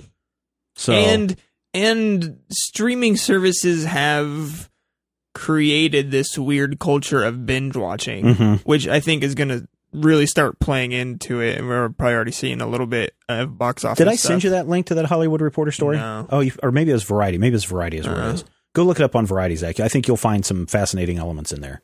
Okay. uh, that may back up your claim about binge watching and Netflix Mm. and everything. So, all right, listeners, Good if you want Zach. to uh, cast your vote in the Major Spoilers poll of the week, head over to majorspoilers.com, look for that poll of the week, and uh, vote, vote, vote away. Use the comment section to share your thoughts and ideas. And if you are looking for a new pair of headphones, I might point you to tweet to, to Tweaked Audio, tweakedaudio.com. That's the place where you want to go to get some awesome headphones. These things are awesome. Did I say I that they're awesome? They're awesome. no, what? How would you describe them? If I could surgically implant them in my head, I would. What would you plug them in to listen to your kids at night? Then I would surgically implant them into my head. These things are so great. They come in a variety of different sizes, shapes, colors, microphones, no microphones, Hook them into your uh, works with all uh, MP3 players, mobile devices, anything that just has a regular headphone jack works great with these. And best of all, if you head over to tweakedaudio.com and you use the checkout code MAJOR, you get a third off your price. So if you bought like, what is it, six of them, it'd be like getting a pair free or two pair free. Like two pairs. Maybe you got buy nine of them No. and you get one of them free. Heck, I mean- just buy one for every member of your family. Buy one for every member of your family, Zach. extended family. Extended family as well. oh. And not not to uh, point Hey, out age differences what, here uh, with Zach. Everybody points to Zach as being the young member, but Zach has a brother that just turned one. Just turned one. yeah. Just turned one. Wow. That's uh yes. So go Yeah. buy him a pair of my tweaked audio my headphones. family is getting a TLC show next season. Are they really? Yeah. My my pants It's called just uh, turned Welcome one. to the Wolf Den. Wolfden. Yeah. Oh, Okay. that's a good one. That's Yeah. a good. That's a There good title. go. There you Um, I would say you know uh, some some people that I know are getting married soon. hmm Um, if you're looking for uh, favors to give away uh, as part of the wedding, Oh, yeah, like something go, that Zach. people can, can can take, you can do tweaked audio headphones. Use the code, and you will save a lot because you're gonna you're gonna get a huge discount. Yeah. nice. Those are, you know, I, I have not been to too many weddings where they do give away favors. we gave away favors during our wedding. Yeah, no, we're not giving away favors. Oh, Zach. We gave away disposable cameras so that everybody could take pictures. That um, many pictures seems of really old. How many pictures of people's junk did you get? Yeah, how and that how'd that happen? Here's a terrifying thing that when we went to a wedding, I don't know. I'm well, I'm not telling you this, but who cares? Uh, we went to a wedding thing, and the DJ service has this projector screen Mm-hmm. where you can send text messages to a number, and it will project them on a screen in the middle of your wedding. I said, "This I is the dumbest that. thing ever." And then I started taking because then I had to sit through a uh, fashion show because we had to see if we won our honeymoon thing, and the thing was right there in front of everyone. And so I just gotta try this out, and so I just started texting things, and things would just start showing up. Did you put like, uh, oh no! And then so Matthew was sending me stuff to put on Twitter, and people. I was just putting random crap up on the screen. No one cared. That like it would be worse if it was at a wedding. I wasn't even like no one was drinking there. Can you imagine at a wedding ceremony. no, ceremony? I cannot at, imagine doing that. at a reception, everyone's drinking and just throwing things up How for many all of your little old grandparents to see How many days? till I get married. Yes. Uh, four months from tomorrow. 17. Four months from tomorrow. Yeah. Wow. Holy Is crap. that, is that Now out? that is the name of a sci-fi. you, know, you know, as we're recording, it is actually my 19th wedding anniversary. Hey, look at that! You got married on April Having been Fools? married- Uh, Yeah. No way! You didn't get married on April Fools. Otter Disaster. I, I, Yes, well, they I did. had co-best Oh, men, wow. but Otter Disaster said to me on the night of the 31st, he said, congratulations. I'm happy for you. But if at any point tomorrow you say April Fools, I'm going to knock you out. So the Otter most said, elaborate April Yeah. Fool's Otter said prank. knock you out. yeah, it was it was uh, one of those things. Hey, you know what? This is a comic book and pop culture show. So why don't we review some comics? Comic books. Hey, Out this got a comic. week. Out this week from uh who is this? Uh Image Comics? No, I forget who this is from. Was- it's Starlight it, number Starlight? two from uh, Mark Millar and Gordon. isn't that from the Millarworld? well, it is Like, the Millarworld, weird- but I forget who the publisher is at the moment. Uh, I reviewed this a couple of uh, last month. In fact, I re- reviewed the first issue where we talked about Duke and how he was this, uh, you know, Flash Gordon type hero that came back to Earth and no one believed him, and his life just kind of went to crap for forty years. His life went to now, crap for years. someone has shown up from the planet that he saved 40 years ago and is like, "Oh, great hero, we worship you. Statues have been built about uh, uh, based on you. Songs have been written about you. Stories have been written. Our world has been overtaken by these people who want our resources, and we need your help again." And this is the part of the story when we look at the hero's journey where the hero refuses the call. And he's basically like, nope, too old, can't help you. If you want to hide out here, kid, you're more, more than welcome to hide out here. But uh, I can't, uh, I'm not going to be any help to you. And the kid's like, ah, screw you, old man. You know, we thought you were the greatest hero. Then we have that reflection phase. And finally, Duke says, let's do it. And so this whole issue is him refusing the call, finding a setting up of the of the great conflict of the invading army uh, onto the uh, planet, and Duke making that commitment to go back into space. Frickin' fantastic story. I gave Starlight number one five out of five stars. This is five out of five slices of meatloaf, Holy stars, crap. whatever you want to call it. Freaking great story. I thought that this was going to be the point in the book where I was like, all right, Miller did it hit right here. Here's where it all goes to crap. But this continues to be an No, that's excellent coming story. I know. I'm waiting for that part. You're thinking of Frank Miller. Oh, that's right. This is Mark Millar. Um, Yeah. yeah. I'm just waiting for Duke to turn to the camera and give us all the bird. No, this is so. Aw- this is a great story. This is the hero reborn type thing. You know, the the old man going out one last time has he's leaving everything behind, doesn't really care anymore, and he's going to punch it and he's going to go go out in a, in a blaze of glory. He doesn't know how he's going to do it, but he's going to do it. Uh, and I think it's fantastic. The art by Goran Par- Parlov again is great. It's very unique. It is um, not something that you're typically going to see in uh, comics. That's a freaking fantastic story. Ladies and gentlemen, rush right out and get Starlight number two this week. Pick it up. And then if you haven't read Starlight nice. number one, go pick that one up too. If you like Flash Gordon and you want an alternate alternative take on Flash Gordon, what if Flash Gordon came back and he had to live out the rest of his life as a normal schmo? This is kind of that story. And I know people are saying no, it's really not that story, but it is. It's got that theme. It's got that trope that's that's that's pasted upon it. But this is this is cool. I cannot wait to see what happens next.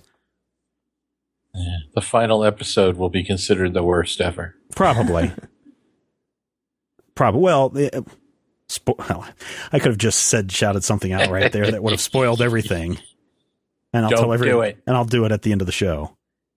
Uh, Rodrigo Dynamite Entertainment this week has a new Red Sonja book out.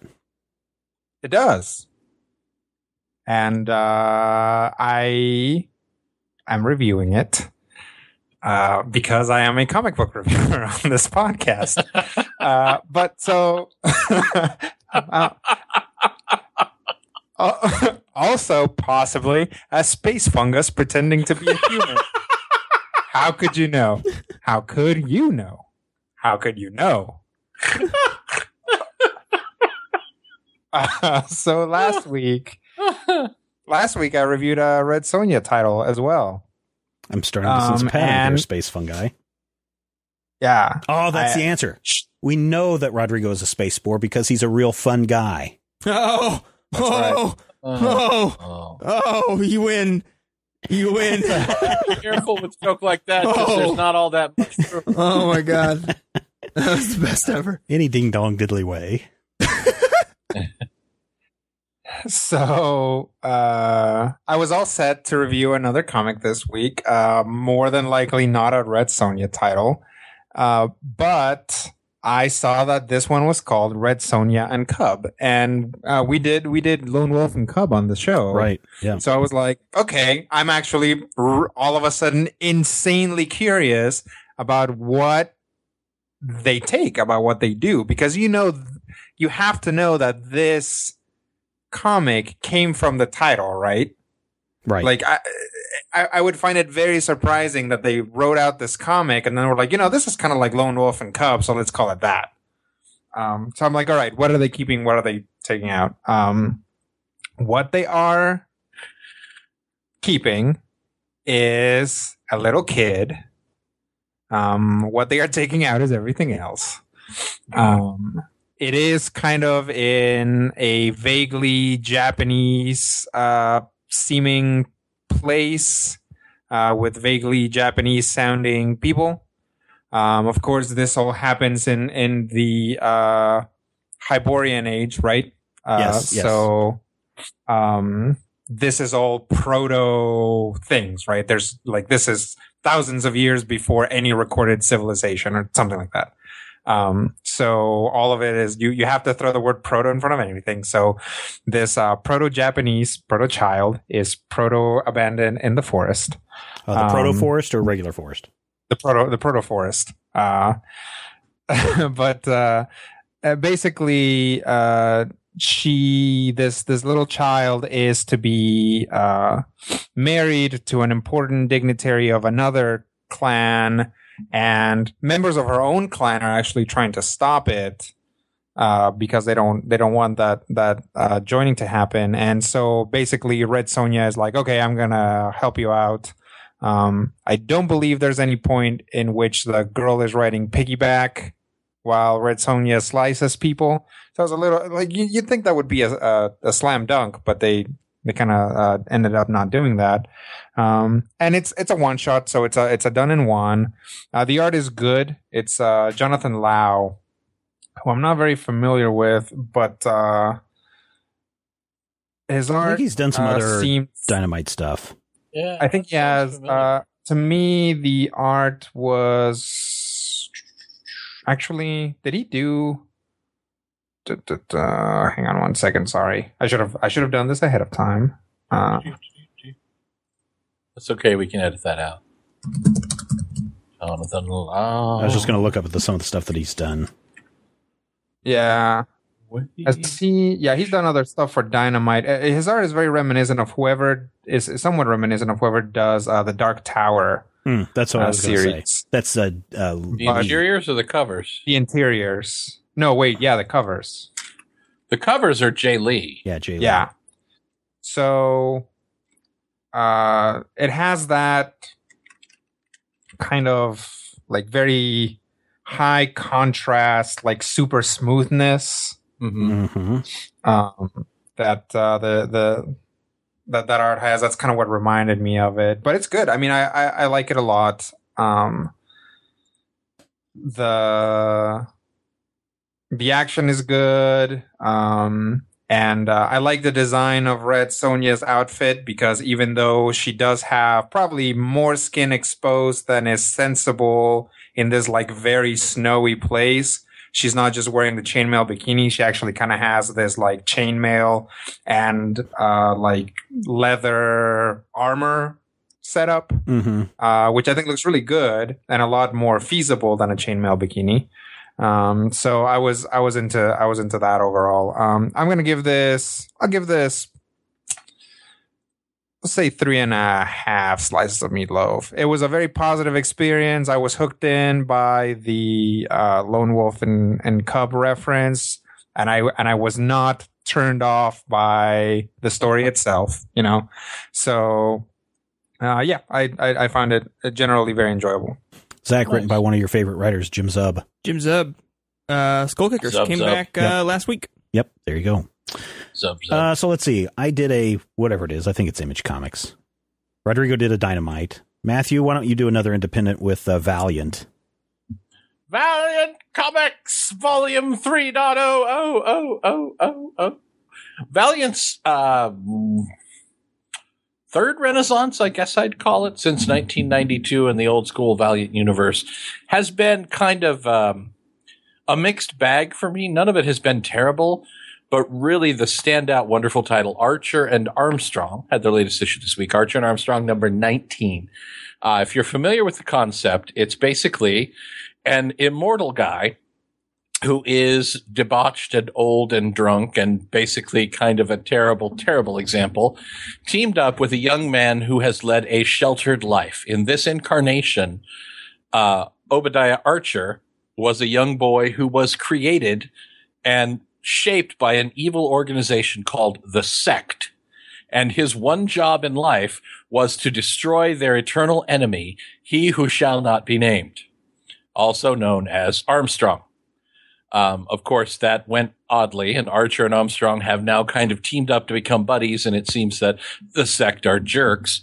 In a previous issue, another returning Valiant team, the H.A.R.D. Corps, that's C O R P S, it's a, it's a pun, uh, have stolen Obadiah Archer and taken him into custody in the hopes that they can do something, something uh, dastardly deeds. And Armstrong has actually teamed old enemies, the sect, to track down his partner. And it actually leads to some particularly funny dialogue. In uh, Fred Van Lente is the writer, I believe, and there's a moment where he's surrounded by these uh, higher level jerks of the sect, and they all have their own little thing. One of them is the internet guy, and one of them is this former Nazi, and one of them has secret handshakes. But they all refer to him as he who is not to be named. Our deepest apologies, he who is not to be named. Interesting. Our guards made an error. Yeah, it's funny because he's their eternal enemy. Uh, his little brother is the eternal warrior. Most of the issue is taken up by a fight between the members of the H.A.R.D. Corps and Obadiah Archer, who is asleep. He is sleep fighting. And one of the brilliant things that they've done throughout this thing, throughout the series to date, is when Archer goes into action, the knowledge that is in his head shows up as these informational text boxes. So at one point, he's using a martial art called Hua Reng Do, the Way of the Flowering Knights. And you get a little bit explaining what he's doing and why he's doing it as part of the way his mind works. It's really fascinating. There's some fighty fighty. The H.A.R.D. Corps is back as they were mostly in volume one of Valiant. They are uh, corporate jerks who have an evil corporate overlord. They have the ability to turn on harbinger powers at will, but by contacting their central dispatcher and telling her what powers they want. And six of them are no match for one 17 year old kid, which I think is fascinating. But as the issue goes on, we discovered that there are wheels within wheels. One of the H.A.R.D. Corps members may not be on the same page. And at the end, we end up with Bloodshot, another character who is currently the leader of the H.A.R.D. Corps, teaming up with Armstrong to stop his own people from killing Obadiah Archer. There's also open heart surgery. Um, I'm not sure where that comes in, but it's a really, really fascinating issue. I, I have been a sucker for Archer and Armstrong from the beginning of this series, and this issue is no example. No example. It is an example. It's no exception. English is hard. I'm still upset about they canceled How I Met Your Mother. Ten years. I've been watching that show longer than I've had a kid. That's not true either. But good issue. Four slices of meatloaf for uh, Archer and Armstrong number 19, crossing over next month into Bloodshot and H.A.R.D. Corps number 21, and then coming back into this issue. Uh, I believe next issue has a cover by that guy you love from Spider Man, Steven. The one where everybody has big freakish bug eyes. Yeah, that guy. Freakish Alex bug Ross? eyes guy. Yeah, that guy from Spider Man. All right, cool. Can't wait. Oh, Joe Madureira? Oh, right. what year is it? Does Joe Madureira work anymore? Sure. I think uh, Battle Chasers is still going. When's issue eight coming out? Uh, 2050. Nice. All right, Zach, it is up to you to uh, dazzle us with some uh, comic book review stuff. Well, you're Going to disappoint me, aren't you? well, because when you say comic book review stuff, does he that means also? review a comic book, Zach. Well, I'm not. What? I'm not. Actually, I'm gonna- interested in this. Yeah, yeah, yeah. Uh, what I am reviewing tonight is is a slightly new game called Mercenary Kings, and I say slightly new um, because an early access version released late last summer um, after it had a successful Kickstarter, but the full game just released on. Um, well, I got it on Steam, but you, I think there's other places you can get it. Um, PS4 from came out today. Games. Oh, yep, there it is. PlayStation 4. Not a not a joke, uh, for real. Out on the PlayStation Network, and it is Mercenary Kings. And this is a side-scrolling shoot 'em up game, but it has an interesting element built in. There's kind of um, it, the RPG in the sense that um, to, from what I understand right now, you're not like making decisions that are ultimately going to affect the end of the game, but there's a whole lot of customization involved. Where Oh, you really? can um, you collecting uh, parts and bits, and you get to build better weapons, upgrade systems, uh, change your clothes, change your style, buy better weapons, and such such like that. Which is not, um, but the way it's presented is not something I had encountered in a side-scrolling shooting game yet um, which had me very interested, and people were speaking favorably about it, so I started jumping. And I've played about um, two hours of it. I was going to play a little bit more tonight, but there was an update for it, and it was being weird on the Mac version, so I had to download something extra. So it took up time, so I didn't get to play as much as I wanted to before we recorded. Um, but so far, I am enjoying it. Um, 8 bit graphics? It is 8 bit, but it looks very, it's a very, very nice, clean 8 bit. I like the character So it's done in design the a lot. style of. Yeah. Kind of like your uh, Rogue Legacy. Mm, yes. Okay. Uh, I, I think better designed and looks better than Rogue Legacy, though. Okay. Um, there's a whole lot of different characters because, like, based in this camp where different people will give you different bonuses, it'll help you do things, they'll uh, build med kits for you or upgrade your weapons and stuff like that. And they all are um, very interesting looking and have very distinct personalities. And so that uh, aspect is good. And I liked the um, missions to. There's a whole lot of missions. Um, so I haven't even touched the surface of all of them yet. Um, but collecting stuff and getting to upgrade your weapons through the money you collect from completing missions and parts you get from uh, enemies dropping stuff, uh, like all that. And so it, just has a good feel, kind of retro feel to it, which I like. The only bad part um, that I've encountered so far is that all of my missions have taken place on it, what is essentially the same map of this enemy base kind of thing. You're just going in and having to extract people or kill a certain amount of enemies or take out a boss. And it's all been based on the same map, which not entirely problematic Mhm. if you think about it like a game um like Borderlands or something where you're going to you're going to do a lot of missions you're going to explore a lot of space but sometimes you're going to do a lot of missions that are going to be involved in re- relatively the same general town area this outskirts of killing so many beasts so um, it's just a different uh, map style layout than I've been used to than these kind of games usually uh, you beat well, World One Level One, then you move on to World One Level Two, and so forth. But that's not the way this is set up, and so that's some taking some getting used to. There seem to be different ranks for missions, so I'm hoping that once I get through this big block, then we get a different map. And if that if that and if that's the case, then not going to be a big deal because the missions are relatively short. There is a timer, so that is a, a thing that is involved. You have to finish your missions in a certain amount of time um, while also completing the thing. So all in all, I've been really enjoying it so far. It is kind of difficult. It's getting better now because I got a, a joystick mapper for my computer because playing on the keyboard was hard, but then I got a joystick mapper to plug an Xbox controller in. That helped a lot, so I'd recommend that. Cool. I thought about doing that. It's pretty nice. I got one. The app was like five bucks off the App Store. Hmm. It's kind of tedious to it put Oh, inputs in because Yeah, you have to like figure out what the keyboard button is and map it, and Yeah, yeah. that take a little bit, but t- certainly worth it. Okay. Um, but so I'm gonna give Mercenary Kings uh four slices of meatloaf, fifteen bucks as Excellent. of right now. Excellent. So, are we going to see this on a future Zach Plays? Um, probably yes. Okay. And if you're wondering, listeners, what the heck is a Zach Plays, it probably means you're not subscribing to our YouTube channel, youtube.com slash major spoilers videos. We've got all sorts of stuff over there, including Zach playing video games.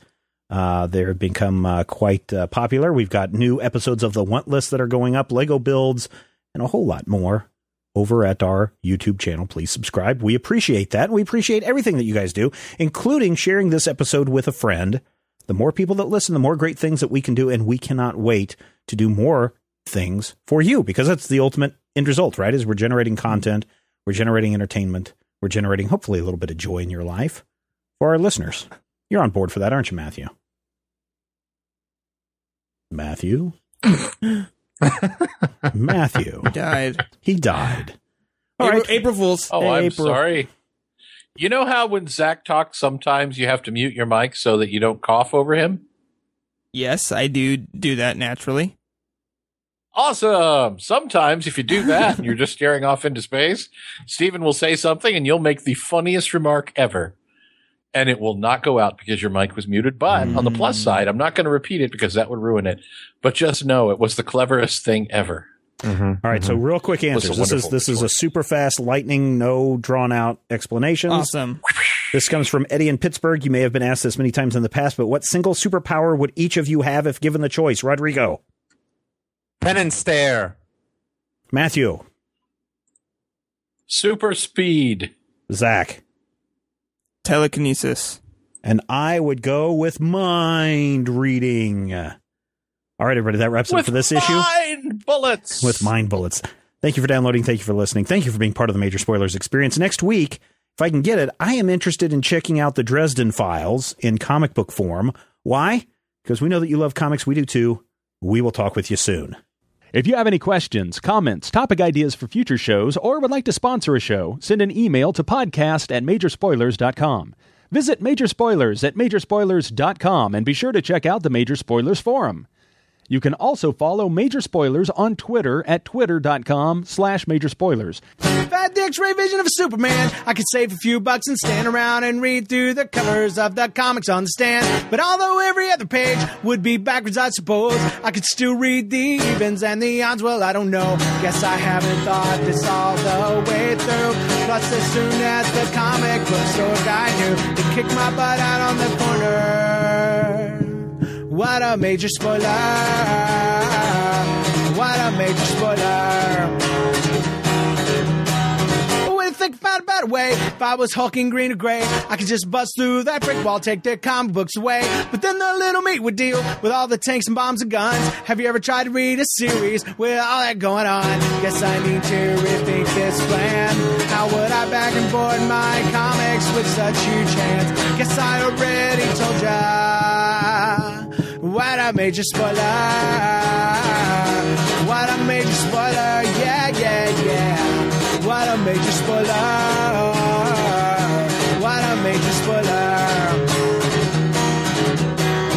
I'm stark raving rich like a man of iron, might not be surprised to find that I might actually have the hard code to follow an entire storyline. Would I really even need to read up on all those escapades? I mean, who needs such distractions when your sister's such a babe? But the downside is such a beast. Being shot up in a fun, be in the Middle East with a gang sign throwing soldier. What a major spoiler!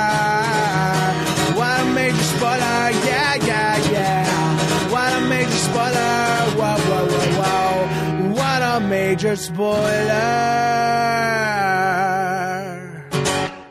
Major Spoilers is copyright 2014.